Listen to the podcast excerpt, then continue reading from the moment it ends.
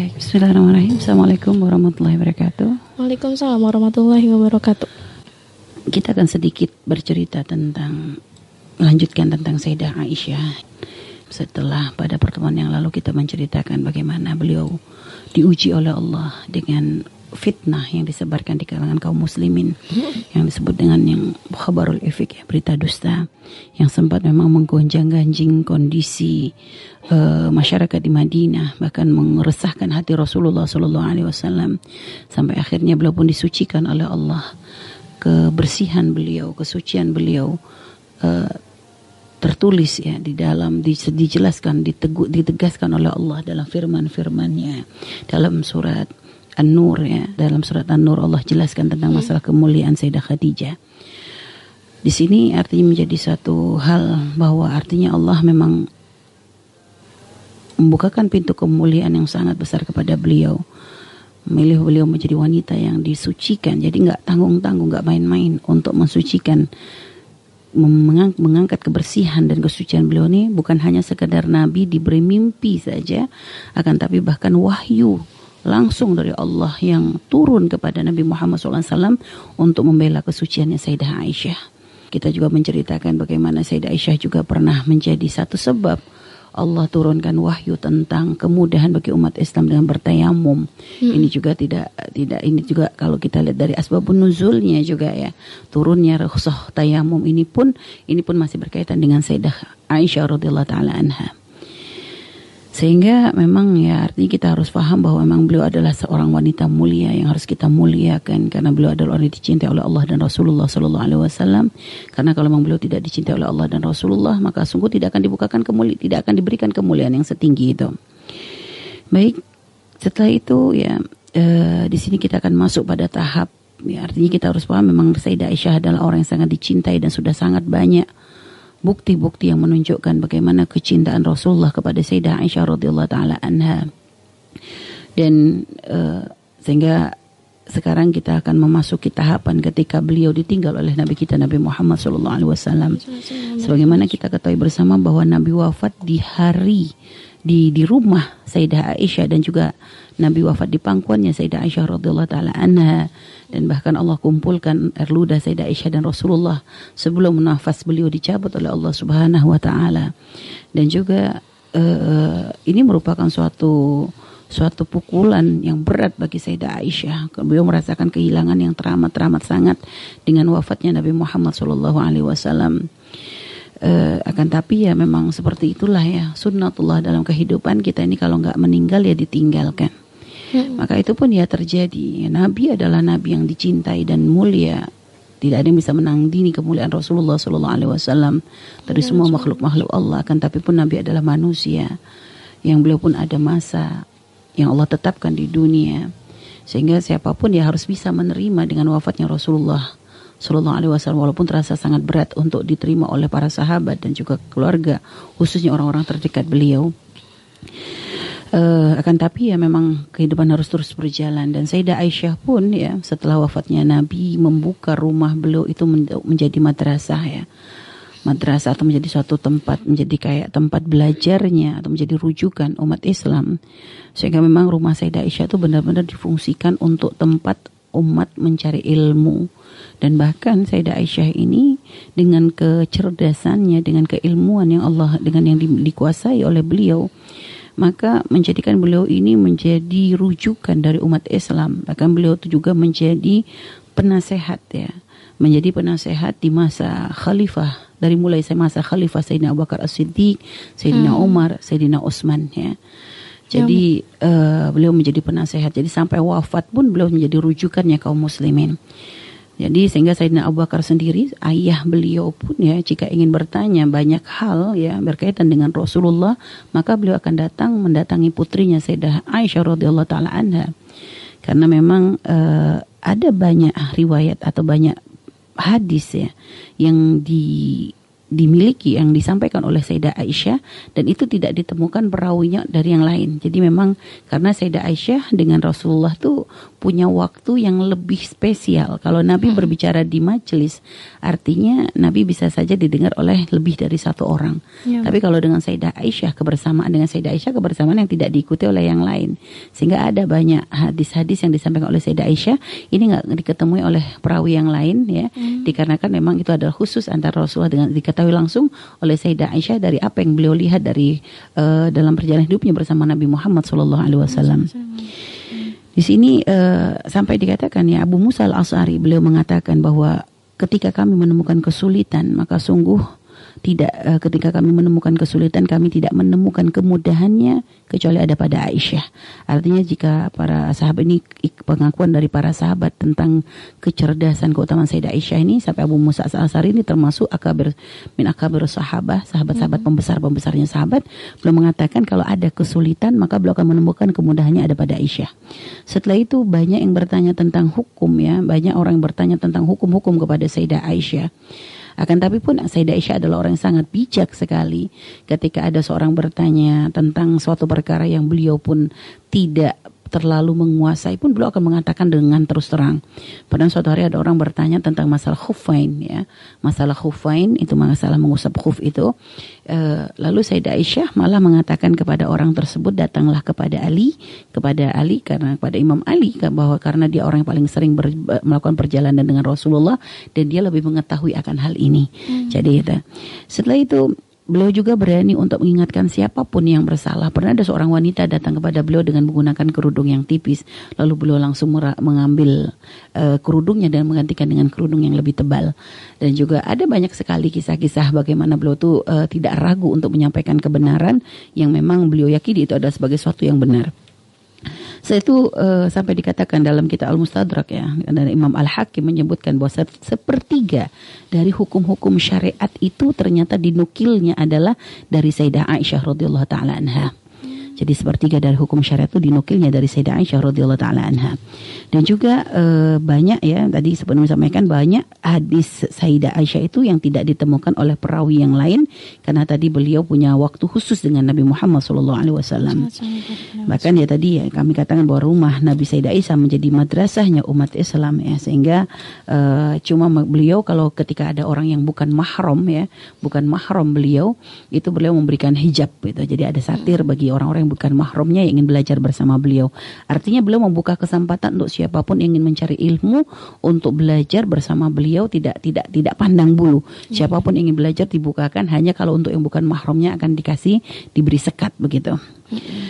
Setelah itu uh, pernah suatu hari gitu ya kata Imam Abu Hurairah sendiri uh, satu hari pernah meng mengatakan satu perkataan bahwasanya orang yang junub itu tidak diperkenankan untuk berpuasa. Ternyata berita sampai kepada Sayyidah Aisyah bahwasanya Imam Abu Hurairah berkata seperti itu. E, lalu beliau berkata e, Rasulullah pernah junub ya pada waktu fajar dan e, bukan karena mimpi akan tetapi beliau lalu meneruskan puasanya. Hmm. Jadi uh, akhirnya Imam Abu Hurairah begitu mendengar Sayyidah Aisyah mengatakan hal tersebut, beliau lalu berkata, uh, Sayyidah Aisyah tentu lebih mengerti tentang keluarnya hadis tersebut karena beliau hmm. selalu bersama Rasulullah. Jadi uh, tentang masalah junub karena memang junub memang termasuk kalau junub di pertengahan karena sengaja hmm. ya itu tentu membatalkan tapi kalau junub memang sudah bawaan dari sebelum fajar ya. maka tidak menjadi penghalang untuk orang itu bisa berpuasa hmm. setelah itu juga uh, apa dikatakan bahwa Abu Has, Abu Salamah ya beliau berkata aku tidak pernah melihat seorang yang lebih mengetahui sunnah Nabi lebih benar pendapatnya jika berpendapat dan lebih tahu bagaimana Al-Quran turun dan lebih kenal kewajiban melebihi Sayyidah Aisyah hmm. dan juga dikatakan oleh so, uh, seorang sahabat ya itu uh, oleh seorang sahabat atau sahabat atau tabiin deh Urwah ibn Zubair ya beliau berkata demi Allah aku belum pernah melihat seseorang yang lebih fasih Nah, jadi sahabat karena pernah bertemu Rasulullah karena aku Urwah bin Zubair itu aku pernah aku belum pernah melihat orang yang lebih fasih daripada Sayyidah Aisyah melainkan Nabi. Jadi yang menandingi Sayyidah Aisyah ya hanya Rasulullah Sallallahu Alaihi Wasallam. Sampai dikatakan aku pernah mendengar uh, Sayyidina Abu Bakar, lalu mendengar Sayyidina Umar, Sayyidina Utsman dan Sayyidina Ali ya. Akan tetapi aku belum pernah mendengar perkataan yang lebih berisi dan lebih bagus gitu ya. Artinya melebihi Sayyidah Aisyah. Hmm. Sampai dikatakan memang beliau tuh bacaannya, ucapannya tuh fasih gitu ya. Artinya memang beliau punya peran yang sangat penting dalam Islam ya. Artinya beliau meninggalkan banyak sekali kenangan indah atau banyak sekali meninggalkan uh, apa ya maslahat yang sangat ramah sangat besar bagi umat orang-orang Islam. Sehingga pun belum menjadi orang yang sangat dihormati dan dimuliakan. Bahkan dikatakan Sayyidina Umar sendiri sangat-sangat uh, menghormati beliau ya. Kan dikatakan Sayyidina Umar itu sampai ya memprioritaskan ya memprioritaskan beliau daripada melebihi daripada istri-istri yang lain. Karena memang kualitas yang ada pada diri beliau. Hmm dan ini pun dilakukan oleh para pembesar-pembesar saat itu. Bahkan termasuk Sayyidah Aisyah tuh ya, maksudnya pernah suatu hari ada salah satu keponakan atau keponakan dari Sayyidah Aisyah gitu ya, yang ternyata akan uh, apa yang melawan pemerintahan pada waktu itu, pemerintahan pada setelah zaman fitnah ya, di zaman fitnah. Saat itu terjadi perpecahan sehingga kadang orang sudah pertumpahan darah tuh banyak terjadi sehingga termasuk pernah satu keponakan Rasul keponakan Sayyidah Aisyah sendiri waktu itu melawan uh, pemerintahan atau mengungkapkan suatu perkataan yang menjadikan beliau itu dikejar dan akan dibunuh ya. Lalu saat hmm. itu keponakan Sayyidah Aisyah masuk ke rumah Sayyidah Aisyah dan ternyata menjadikan orang-orang tidak berani untuk berbuat untuk melakukan untuk membunuh beliau gitu ya. Artinya maksudnya Sayyidah Aisyah itu benar-benar sangat dihormati Hormati. saat itu. Iya, bahkan dikatakan Muawiyah sendiri adalah Sayyidah Aisyah sendiri katakan ya kurang kurang kurang cocok dengan Muawiyah karena ada banyak kebijakan-kebijakan Muawiyah yang dianggap oleh Sayyidah Aisyah berbeda jauh uh, dengan apa yang disam, dilakukan oleh Rasulullah dan juga para uh, kebenaran gitu ya. Artinya beliau kan akan menasehati Muawiyah dengan apa yang beliau lihat dari kesalahan-kesalahan Muawiyah gitu. Jadi Sayyidah Aisyah itu sangat-sangat tegas sekali dalam masalah untuk amar ma'ruf nahi mungkarnya itu. Iya. Hanya memang ada satu kisah yang luar biasa yang juga ketika wafat setelah wafatnya Nabi beliau tuh diangkat untuk menjadi penasehat dan artinya terlibat dalam politik negara iya. uh, dan juga menjadikan beliau itu lebih banyak berdiam diri di rumah ya menyesali dari apa yang terjadi. Dan bahkan sampai akhirnya beliau pun tidak mau tidak tidak sanggup untuk dikuburkan dengan Rasulullah.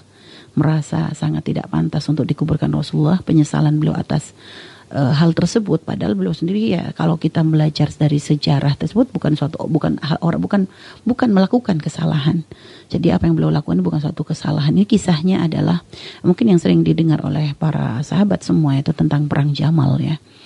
Ini perang Jamal terjadi pada zaman Imam Ali karramallahu wajhah. Peristiwa perang Jamal ini ada ada pemicunya yaitu wafatnya Sayyidina Utsman ibn Affan. Ini benar-benar menjadi suatu perkara yang sangat membuat umat terpukul saat itu. Memang pemerintahan Sayyidina Utsman ya, memang uh, awalnya tidak ada masalah. Hanya menjadi suatu masalah uh, ketika ada salah seorang gubernur Sayyidina Utsman yang ada di Mesir itu dianggap tidak layak untuk menjadi gubernur. Hmm. Sehingga akhirnya Sayyidah Aisyah, Imam Ali dan juga beberapa orang sahabat mendatangi Sayyidina Utsman ya, maksudnya memberi ke, memberi apa menyampaikan kepada Sayyidina Utsman agar segera menurunkan gubernur yang ada di Mesir tersebut. Hmm. Setelah gubernur akhirnya ditanyakan oleh Sayyidina Utsman siapa penggantinya, yang dipilih adalah salah satu kerabat dari Sayyidah Aisyah ya dari uh, Muhammad bin Abu Bakar kalau tidak salah uh, putra Sayyidina Abu Bakar atau putra dari putranya Sayyidina Abu Bakar. Hmm. Uh, yang jelas beliau adalah orang yang amanah, yang bagus, dianggap layak untuk menggantikan gubernur yang ada di Mesir saat itu. Sehingga akhirnya pergilah rombongan ini untuk berangkat ke Mesir untuk menggantikan gubernur tadi.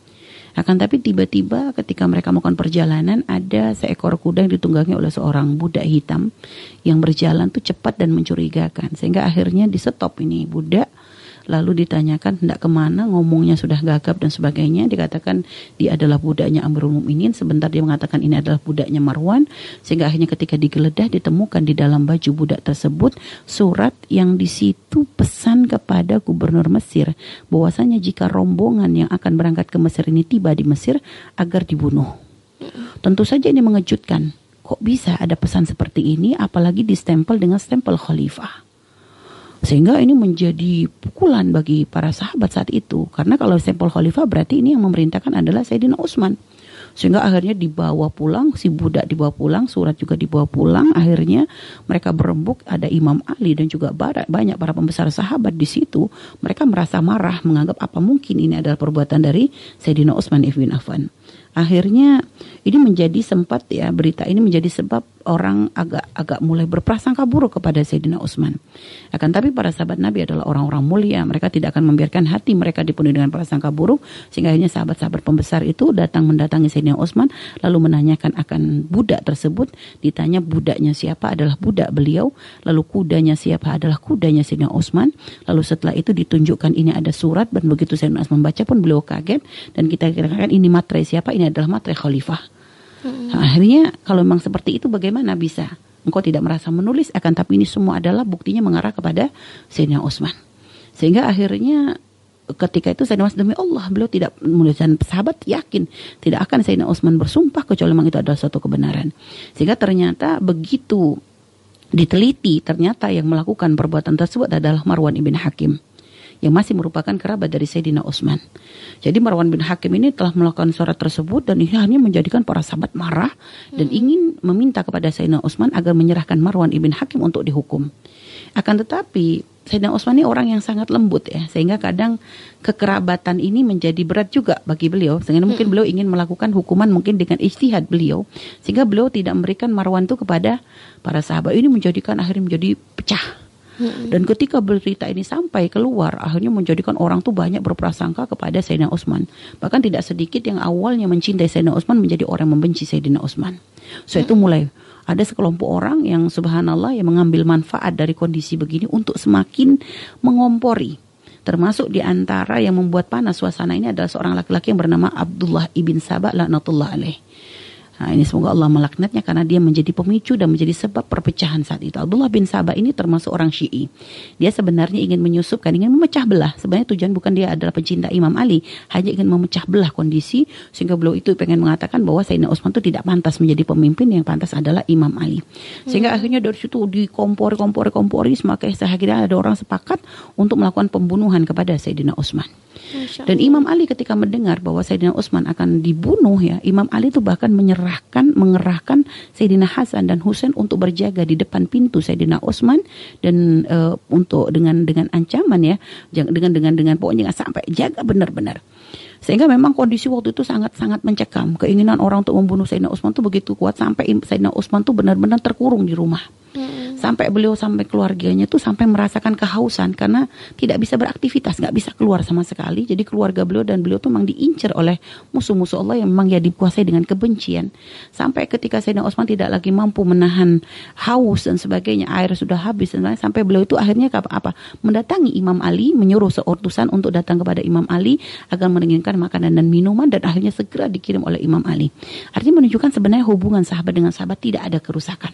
Hubungan indah hanya di sini ada orang-orang yang memang subhanallah membuat keruh suasana sehingga akhirnya setelah itu uh, Ternyata setelah Sayyidina Hasan dan Sayyidina Husain berjaga dan juga para sahabat juga berjaga di depan pintu Sayyidina Utsman, ternyata ada sekelompok orang yang celaka ya, yang celaka.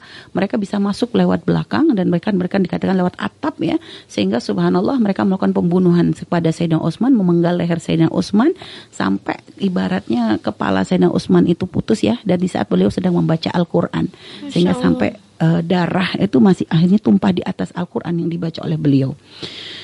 Jadi subhanallah lah akhirnya wafatnya Sayyidina Utsman ini benar-benar menghebohkan kaum muslimin saat itu. Sehingga sekelompok umat Islam ini terpecah. Ada sekelompok orang yang segera dengan kondisi kisruh seperti ini, negara harus segera diambil alih supaya tidak semakin liar orang-orang dalam mengambil satu keputusan sehingga langsung sekelompok besar para sahabat saat itu langsung mengangkat Imam Ali untuk menjadi khalifah membaiat Imam Ali. Akan tapi sekegian sahabat lagi tidak mereka mengatakan kita nggak akan bisa mengangkat khalifah kecuali setelah beres urusan Sayyidina Utsman. Artinya setelah ada hukum kisos bagi pembunuhnya, pembunuhan Sayyidina Utsman, pembunuh Sayyidina Utsman. Akhirnya ternyata Imam Ali setelah dibaiat, beliau tidak langsung mengurus masalah pembunuhan Sayyidina Utsman bukan karena apa? Karena Imam Ali ingin mengumpulkan bukti-bukti yang lebih kuat lagi hmm. supaya tidak sampai salah dalam menetapkan hukum. Hmm. Akan tapi dipahami oleh sebagian sahabat ini adalah satu hal yang lambat. Yang ini nanti akan menjadi sebab perpecahan. Karena jika sampai pembunuhan Utsman, Sayyidina Utsman ini tidak segera ditindaklanjuti, nanti akan menjadikan orang semua saling berpraduga, akhirnya akan menjadi fitnah bagi umat. Hmm. Jadi benar-benar suasananya sangat-sangat mencekam. Sehingga akhirnya termasuk di antara sahabat yang saat itu bertentangan dengan pendapatnya Imam Ali adalah Sayyidina Zubair ibn Awam, Sayyidina Talhah ya, uh, Abu Talhah dan juga akhirnya beliau ini mereka berdua mendatangi Sayyidah Aisyah yang kebetulan Sayyidah Aisyah saat itu sedang melaksanakan masih berada di kota Mekah untuk melaksanakan ibadah haji ya, hmm. ibadah haji atau umroh yang jelas posisi beliau saat itu berada di kota Mekah. Hmm. Saat itu beliau diceritakan tentang kondisi tersebut Sayyidah Aisyah sangat terpukul sangat terpukul karena beliau adalah seorang penasehat sehingga beliau pun terlibat dalam masalah kepolitikan ini. Sehingga akhirnya Sayyidah Aisyah pun akhirnya beristihad ya dengan dengan para sahabat ini bahwa ini harus masalah ini harus segera diselesaikan dan mereka pun harus membantu Imam Ali dalam masalah menyelesaikan permasalahan pembunuhannya Sayyidina Utsman. Sehingga akhirnya Sayyidah Aisyah ya, waktu itu posisi Imam Ali ada di Kufah ya. Hmm. Sedangkan Sayyidah Aisyah ada di kota Mekah. Hmm. Lalu disuruh oleh Sayyidina Zubair dan juga Sayyidina Abu Talha tadi ya. Sehingga akhirnya Sayyidah Aisyah dan Sayyidina Zubair ini membangun suatu kelompok ya uh, untuk datang ke kota Basrah ya. Hmm. Datang ke kota Basrah dengan tujuan apa? Untuk nanti dari kota Basrah ini membangun membentuk satu pasukan atau membentuk satu tim hmm. yang akan mengusut tuntas pembunuhan Sayyidina Utsman. Jadi datangnya lihat. Jadi dari sini nih lihat kita melihat dari sini Sayyidah Aisyah bukan langsung datang ke Kufah menyerang Imam Ali karena memang sama sekali tidak ada keinginan beliau untuk memerangi Imam Ali. Ini kadang banyak fitnah yang disebar mengatakan bahwa Sayyidah Sayyidah Aisyah ini dan dan Sayyidina Zubair adalah memerangi Imam Ali, menyerang Imam Ali. Perbuatan ini adalah satu kesalahan yang fatal. Tidak ada. Jadi lihat, Sayyidah Aisyah bukan menuju ke Kufah, tapi menuju ke kota Basrah. Hmm. Dengan tujuan, karena di situ ada juga orang-orang yang bisa dipercaya. Dan juga ada pendapat mengatakan bahwa datangnya ke kota Basrah itu karena di situ dicurigai markas pembunuhnya Sayyidina Utsman itu ada di situ gembongnya. Ada pendapat mengatakan bahwa ternyata Sayyidah Aisyah membangun satu kekuatan dengan tujuan nanti membuat satu tim untuk menyelesaikan permasalahan tentang Sayyidina Utsman. Hmm. Sehingga akhirnya datanglah Sayyidah Aisyah ke kota Basrah ya dengan dua sahabat tadi, oleh dua sahabat dan akhirnya diikut dikatakan kelombongan beliau itu sampai akhirnya terbentuk sampai 30 ribu orang. 30 ribu orang ini akhirnya dan kesepakatan itu adalah tujuannya adalah untuk segera uh, segera mem membuat keputusan tentang masalah pembunuhannya Sayyidina Utsman. Dan Imam Ali berita sampai kepada Imam Ali bahwa ada rombongan seperti itu. Ini khawatir bisa saja nanti menjadi perpecahan. Hmm. Sehingga kekhawatiran Imam Ali akhirnya Imam Ali pun datang menemui rombongan tersebut dalam jumlah 20 ribu orang. 20 ribu orang datang ke tempat tersebut untuk supaya uh, menyelesaikan dan akhirnya terjadilah pertemuan di antara dua kelompok ini dan bukan perang tidak ada perang pada waktu itu Imam Ali mengutus kakak Ibn Um Amr ya untuk menemui mendatangi uh, apa namanya Sayyidah Aisyah lalu bertanya kepada Sayyidah Aisyah wahai ibunda mengapa engkau datang ke tempat ini hmm. jadi para sahabat tuh kalau memanggil Sayyidah Aisyah dengan panggilan ibunda ya wahai ibunda um um ya ummah ya, ya. ummul ya ummatul mukminin jadi ya. ya kalau bahasa kita ibunda gitu ya hmm. penghormatan karena memang adalah ummahatul mukminin ya para waris Rasulullah itu adalah ibunda kita ya. Sayyidah Aisyah lalu menjawab ya untuk melaku, melakukan islah di antara umat. Setelah itu, setelah uh, menemui Sayyidah Sayyidah Aisyah, maka kakak juga menemui Talha dan Zubair ya, Imam Sayyidina Talha dan Sayyidina Zubair ya, lalu bertanya, akhirnya dikatakan kami untuk mendatangkan islah. Akhirnya semua berpendapat sampaikan sampaikan akhirnya berembuk ya, saling berukar pikiran antara utusan Imam Ali dengan utusan dari Sayyidah Aisyah, hmm. akhirnya sampailah kepada suatu kesepakatan bahwa mereka semua akan membantu Imam Ali untuk membereskan masalah pembunuh untuk masalah menyelesaikan masalah terbunuh pembunuhnya Sayyidina Utsman ibn Affan. Sehingga akhirnya semua merasa lega, semua merasa bahagia bahwa permasalahan sudah selesai. Tidak ada fitnah, tidak ada prasangka buruk, semuanya sudah merasa nyaman dan pada malam itu mereka merasakan ketenangan dalam istirahat. Karena ya sudah sudah selesai dan Imam Ali pun merasa sangat berterima kasih dengan dukungan mereka dan merasa menyambut dengan gembira tujuan uh, apa uh, tujuan mereka untuk menyelesaikan permasalahan Sayyidina Utsman. Karena memang kondisi saat itu menjadikan Imam Ali itu banyak sekali yang diurus. Karena memang zaman-zaman fitnah yang namanya pemberontakan tuh banyak. Sehingga Imam Ali itu mungkin ya akhirnya karena terlalu banyak yang diurus tidak bisa fokus untuk menyelesaikan satu masalah saja. Hmm. sehingga makanya kesepakatan yang dilakukan oleh dengan dengan grup rombongannya Sayyidah Aisyah ini benar-benar menjadi suatu uh, suatu hal yang sangat melegakan Imam Ali dan juga melegakan para sahabat. Ternyata subhanallah ada musuh-musuh Allah yang memang tidak bisa melihat kebahagiaan atau bersatunya umat. Dan ini terjadi sepanjang masa. Akan selalu muncul orang-orang yang berusaha untuk memecah belah umat Nabi Muhammad SAW. Tiba-tiba ya ada sekelompok orang para durjana yang subhanallah tidak ada satupun sahabat di situ. Jadi tidak ada satupun sahabat yang berkumpul dalam kelompok tersebut ya. Mereka adalah orang-orang durjana yang termasuk dipimpin oleh Abdullah ibn Sabah atau dikenal dengan Ibnu Sauda ya. Ibnu Sauda itu adalah Abdullah bin Sabah ini termasuk gembongnya. Mereka merasa merasa persatuan umat saat ini akan membawa kerugian yang teramat sangat besar bagi mereka karena termasuk mereka sendiri adalah orang yang mungkin termasuk punya andil ya. Mereka sendiri punya andil dalam terbunuhnya Sayyidina Utsman ibn Affan. Sehingga akhirnya mereka itu berembuk ya. Sehingga terkumpullah sekitar seribu atau dua ribu orang. Ada mengatakan seribu ada mengatakan dua ribu orang hmm. untuk membuat makar. Untuk membuat makar yang akan menjadi sebab perpecahan antara umat. Sehingga akhirnya mereka tuh membuat menyusupkan dari dari kelompok tersebut disusupkan ke dalam kelompoknya Sayyidah Aisyah, disusupkan ke dalam kelompoknya Imam Ali. Hmm. Setelah itu menjelang fajar ya, ya saya hmm. katakan uh, fajar itu sudah mereka sudah masuk ke kelompok tersebut. Lalu setelah itu di siang hari atau apa tiba-tiba terjadi penyerangan penyerangan kepada kelompoknya Sayyidah Aisyah, penyerangan kepada kelompoknya Imam Ali. Subhanallah. Setelah itu sudah ada yang menyerang dan ada yang sudah menyusup. Hmm. Sehingga mereka mengatakan membuat seperti sandiwara, wah yang datang menyerang kepada Sayyidah Aisyah, maka mereka katakan, Ali telah berkhianat, Ali telah mengkhianati perjanjian, sekarang mereka menyerang kita. Padahal tidak ada imam grupnya Imam Ali tidak ada penyerangan. Hmm. Akan tapi nama orang kaget, subhanallah berarti Ali telah berkhianat. Akhirnya mulailah mereka melakukan balasan serangan balasan datang mendatangi kelompoknya Imam Ali. Begitupun sebaliknya di Imam Ali sudah ada orang didatangkan untuk menyerang Imam Ali dan di dalamnya sudah ada kelompok yang memang menyusup lalu mengatakan bahwa kelompoknya Sayyidah Aisyah telah berkhianat. Sehingga subhanallah hmm. ininya di suatu fitnah yang luar biasa. Sebenarnya semuanya sahabat berteriak untuk menghentikan peperangan, tapi pun ternyata suara mereka tidak bisa didengar. Imam Ali menangis melihat begitu banyak umat Islam. Bahkan subhanallah para sahabat uniknya ya dalam peperangan tersebut, para sahabat yang masih memang bertentangan pun mereka tidak mau melakukan peperangan itu. Sehingga kadang para sahabat itu kalau ketemu sama-sama sahabat, mereka mau perang itu langsung mengangkat pedangnya. Tidak jadi.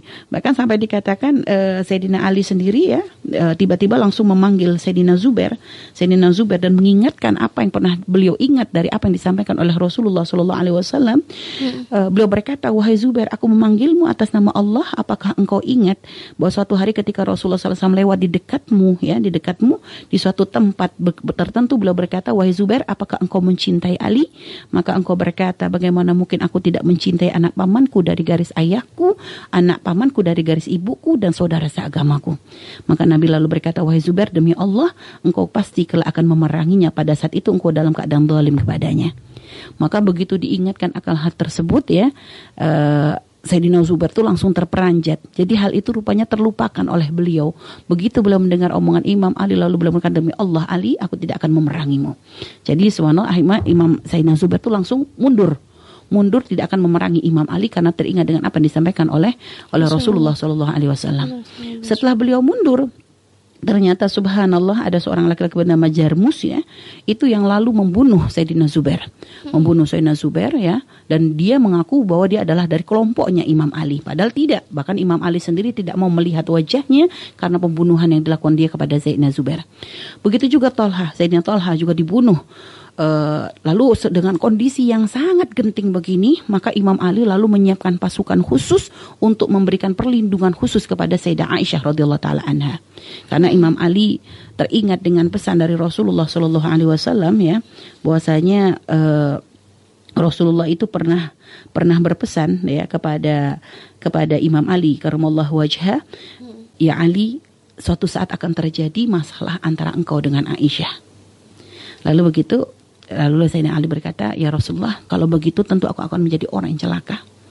Kata Nabi, tidak demikian wahai Ali, akan tetapi jika masa tersebut tiba, maka engkau kembalikan Aisyah ke tempatnya yang aman. Jadi Nabi sudah berpesan kepada Imam Ali sehingga Imam Ali lalu membuat pasukan khusus untuk membuat perlindungan yang kepada untuk keselamatannya Sayyidah Aisyah. Bahkan ada satu riwayat menceritakan bahwasanya Imam Ali itu menyiapkan pasukan khusus ini yang tiba-tiba memasuki tendanya Sayyidah Aisyah. Hmm. Mereka adalah orang yang memakai topeng, begini memakai penutup wajah. Saat itu Sayyidah Aisyah merasa sangat marah dan terhina banget. Bagaimana kok bisa ada orang menerobos ke tenda beliau, ke tenda seorang wanita, ke tenda hmm. seorang umatul mukminin. Lalu dikatakan bahwa itu adalah utusannya Imam Ali. Sempat belum merasa marah akan tapi ketika ternyata dibuka wajah apa penutup wajahnya ternyata itu adalah wanita-wanita jadi bukan bukan laki-laki yang di, jadi pasukan-pasukan wanita yang memang dikirim oleh Imam Ali untuk menjaga kehormatan Sayyidah Aisyah. Ya. Jadi beliau tidak mengirim laki-laki. Jadi para wanita yang memang disiapkan oleh Imam Ali untuk menjaga kehormatan Sayyidah Aisyah. Jadi untuk langsung menyiapkan Sayyidah Aisyah untuk dibawa, uh, dijaga dan dikawal oleh Imam Ali untuk disembalikan ke tempatnya yang aman. Dan subhanallah kata itu Sayyidah Aisyah merasa sangat terpukul karena memang uh, ini bukan suatu hal yang diduga oleh beliau. Beliau tidak begini, beliau tidak bertujuan untuk terjadi peperangan, tidak terbersit pun di hati beliau ya bahwasanya beliau ini akan apa namanya akan terja akan melakukan peperangan begini. Hanya memang ada satu kisah ya bagaimana ketika beliau tuh sampai di tempat di mana terjadinya peperangan itu uh, subhanallah lembah kami lupa Umi lupa namanya gitu ya. Waktu itu pernah diisyaratkan bahwa Rasulullah tuh menceritakan ketika sedang duduk bersama istri-istrinya bahwasanya nanti akan ada istri Rasulullah yang akan melihat banyaknya pertumpahan darah di satu tempat yang ada lolongan anjing di lembah Hauhab atau siapa Hauhab atau apa gitu ya. Jadi ada satu lembah. Sehingga pada waktu Sayyidah Aisyah itu perjalanan dari Basrah ya, hmm. itu berhenti di satu lembah. Yang di situ Sayyidah Aisyah itu mendengar lolongan anjing. Lalu Sayyidah Aisyah bertanya, "Di mana ini?" Di lembah Hauhab. Lalu beliau itu teringat dengan apa yang disampaikan oleh Nabi Muhammad SAW. Sayyidah Aisyah berkata, segera kita bergegas. Saya tidak mau teringat mm. takut dengan apa yang pernah disampaikan oleh Nabi, segera kita bergegas. Enggak ya umum semua karena memang kondisi tidak memungkinkan untuk melanjutkan perjalanan. Enggak kita langsung keluar dari lembah ini. Tapi akhirnya sampai akhirnya mereka itu tidak bisa membujuk saya kecuali oh bukan ini ternyata bukan lembah hawa baru saya Aisyah itu tenang dan mau tinggal di situ padahal ternyata ya di situlah oh, iya. tempat karena memang sudah diisyaratkan oleh Rasulullah bahwa nanti ada di antara mereka istri Rasulullah yang akan berada di tempat pertumpahan darah. Jadi subhanallah ini yang terjadi pada kalangan. Artinya subhanallah begitulah kalau fitnah sudah disebar. Bahkan ya. para sahabat-sahabat Rasulullah pun menjadi korban akan hal ini. Ini menjadi suatu hal yang sangat memukul. Katakan Imam Ali itu setelah wafatnya, setelah wafatnya para uh, beberapa sahabat gitu Imam Ali menangis sampai beliau tuh melihat jenazahnya Talha Abu Talha. Beliau menangis. Lalu apalagi saya itu melihat putra dari Abu Talha pun ternyata ikut wafat. Padahal beliau adalah seorang ahli ibadah sejat. Dikenal sebagai seorang sejat ahli sujud artinya. Seorang abid ini adalah suatu pukulan yang luar biasa besar bagi Imam Ali karena fitnah yang terjadi. Hmm. Dan Imam Ali pun menemui Sayyidah Aisyah radhiyallahu taala anha lalu beliau berkata, "Wahai ibunda, bagaimana kabarmu?"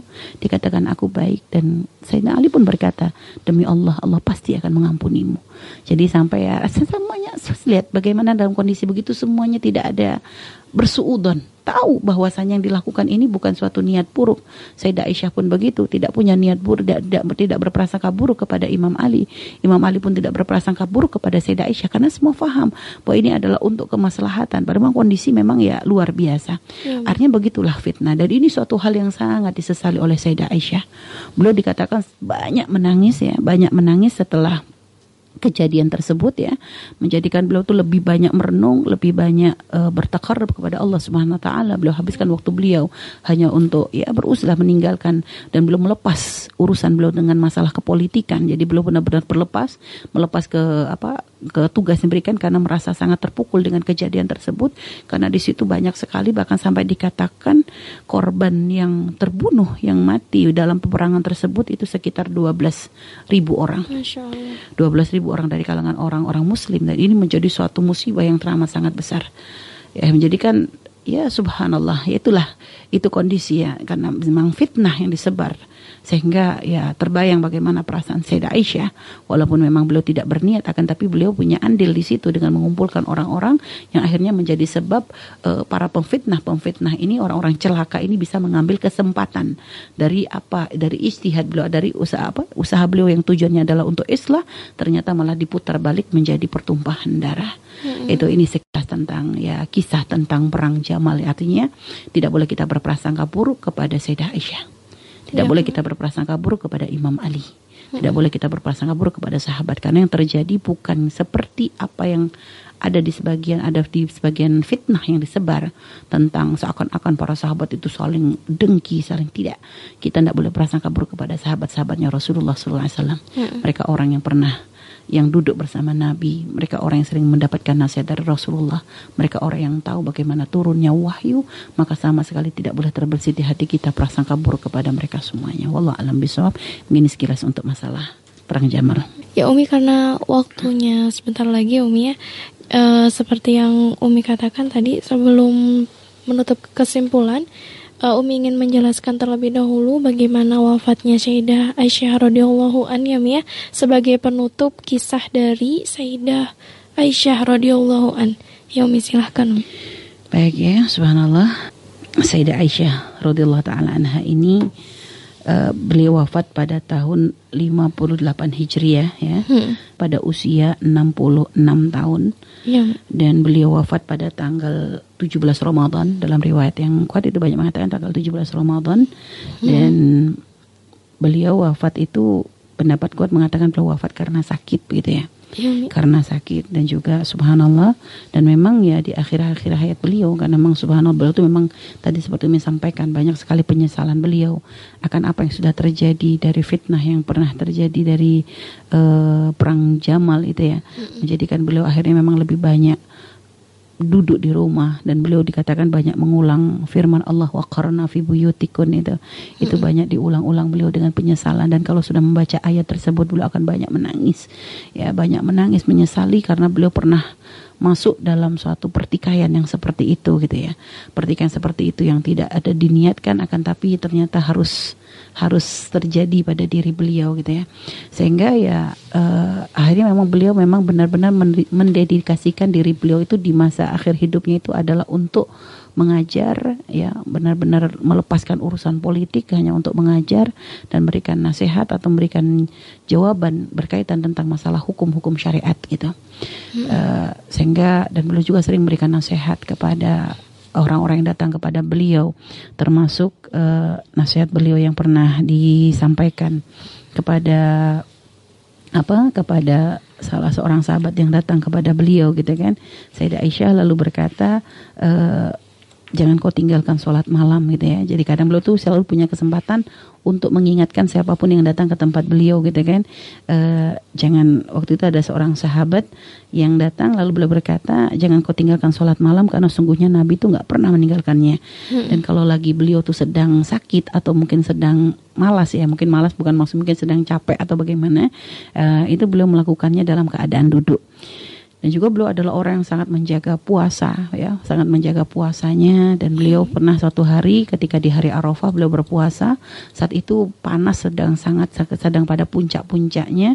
Sehingga akhirnya uh, saudara beliau itu uh, mengambil air lalu disiramkan. Saudara saudara beliau yang bernama Abdurrahman ibn Abu Bakar hmm. ini mendatangi beliau lalu menyiramkan air kepada Sayyidah Aisyah.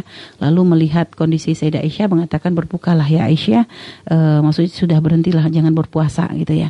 Akan tapi beliau berkata bagaimana aku akan berbuka di saat aku pernah mendengar Rasulullah SAW bersabda sesungguhnya puasa di hari Arafah akan menjadi penebus dosa-dosa dari tahun sebelumnya.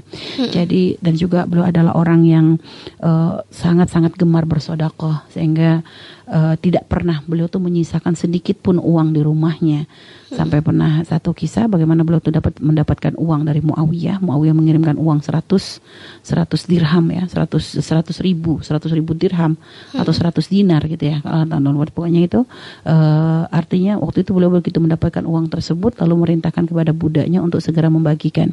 Sampai ketika waktunya berbuka gitu kan uh, beliau waktu itu sedang berpuasa. Budaknya lalu berkata wahai bunda kenapa engkau tidak meninggalkan sedikit uang dari apa yang tadi engkau dapat untuk kita beli berbuka kata Siti Aisyah aku nggak ingat gitu. Aku nggak ingat. Kalau kalau tadi kamu ngomong sih mungkin tak sisihin. Jadi subhanallah dalam kondisi puasa pun beliau pun tidak ada mikir gitu ya untuk bukanya. Padahal ternyata beliau tuh nggak ada apa-apa. Sampai beliau tuh hanya makan roti sama minyak dioles dengan minyak saja. Hmm. karena memang tidak ada lagi yang bisa dimakan. Jadi padahal tadi beliau tuh baru dapat duit segitu banyaknya dan habis saat itu juga untuk dibagi-bagikan. Jadi seperti itulah kehidupan beliau di akhir-akhir hayat beliau ya. Sehingga hmm. sampai beliau akhirnya wafat ya pada usia 66 tahun dia dengan membawa uh, kenangan yang teramat sangat banyak, kenangan indah, meninggalkan kenangan indah bagi kaum mukminin, kaum muslimin ya. Artinya banyak sekali hal-hal yang diberikan oleh beliau membawa maslahat bagi umat Nabi Muhammad sallallahu alaihi wasallam. Bahkan subhanallah dikatakan Sayyidah Sayyidah Ummu Salamah uh, ketika mendengar beliau wafat mengatakan demi Allah telah wafat orang yang sangat dicintai oleh Rasulullah Sallallahu Alaihi Wasallam. Hmm. Jadi artinya para para sahabat eh, para istri-istri Rasulullah pun sangat mengakui hmm. akan ke kemuliaan beliau di hadapannya Rasulullah Sallallahu Alaihi Wasallam.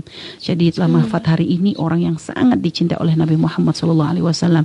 Artinya itu ungkapan sanjungan untuk Sayyidah Aisyah sebagai orang yang sangat dicintai oleh Rasulullah dan wafatnya beliau tentu meninggalkan satu kesedihan yang teramat sangat ya sampai dikatakan pada waktu beliau wafat itu uh, beliau dimakamkan di Baki bersama saudara-saudara maksudnya para istri-istri Rasulullah yang lain dan dikatakan hmm. sampai dikatakan pada beliau pada waktu beliau wafat itu seakan-akan uh, apa ya semua semua uh, ahli Madinah itu saat itu berkumpul semuanya mereka menghidupkan obor sampai saking ramainya orang yang hadir dalam pemakaman tersebut tuh kayak hari raya begitu loh.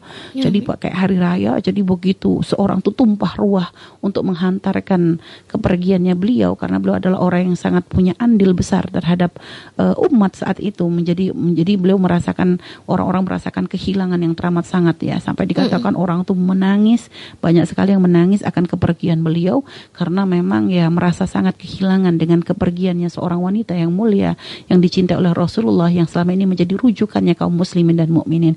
Semoga Allah selalu selalu merahmati beliau. Semoga Allah terus menambahkan hati kita kecintaan kepada beliau dan semoga Allah kelak kumpulkan kita bersama beliau di surga bersama Nabi kita Nabi Muhammad sallallahu alaihi wasallam. Wallahu a'lam. Amin amin.